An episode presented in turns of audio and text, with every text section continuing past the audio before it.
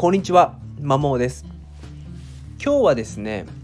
偉大な方の自叙伝を読むことの勧めっていう話をですね、少しだけしていきます。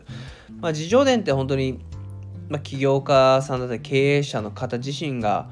書かれた本だったり、まあ、そのことの反その方の反省とかを書いている本なんですけども、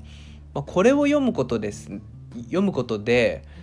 まあ、例えば自分の仕事でぶち当たった壁があったとしたらその時に自分自身の考えで対処するっていう方法だけじゃなくてですねその時にもしあの人だったらどう考えるだろうみたいな視点を手に入れることができるんですよね。例えばその自叙伝って、まあ、その人の反省だったりが書かれてるのでその人がどういうですね、まあ、問題に対してどういうふうに考えてどう行動していったのかがもう分かるようになってます。まあ、例えば孫正義さんで言うと、まあ、志高くでしたり柳井さんユニクロの会長の柳井さんであれば、まあ、一生休杯のように、まあ、その人自身がどう生まれて育ってきたのか、まあ、その今ここまでその企業を大きくする上どういう壁にぶち当たってどう処理してきたのかどう対応してきたのかっていうのが、まあ、本当に詳しく書かれてるので、まあ、それを読むことで、まあ、もちろん疑似体験もできるし、まあ、その人自身の思考行動をまあパクるモデリングすることがまあできるんですね。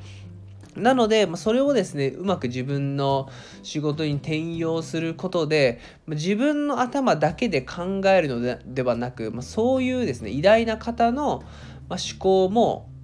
手に入れた上で、まあ、自分の仕事を対処できるので、まあ、自助伝を読むことで、まあ、本当に偉大な方の思考行動を拝借することができるので、ま、自分の仕事の考え方だったり行動の幅が出てくると思うので、まあ、ぜひ進めたいなというふうに思ってます。私自身もですね自叙伝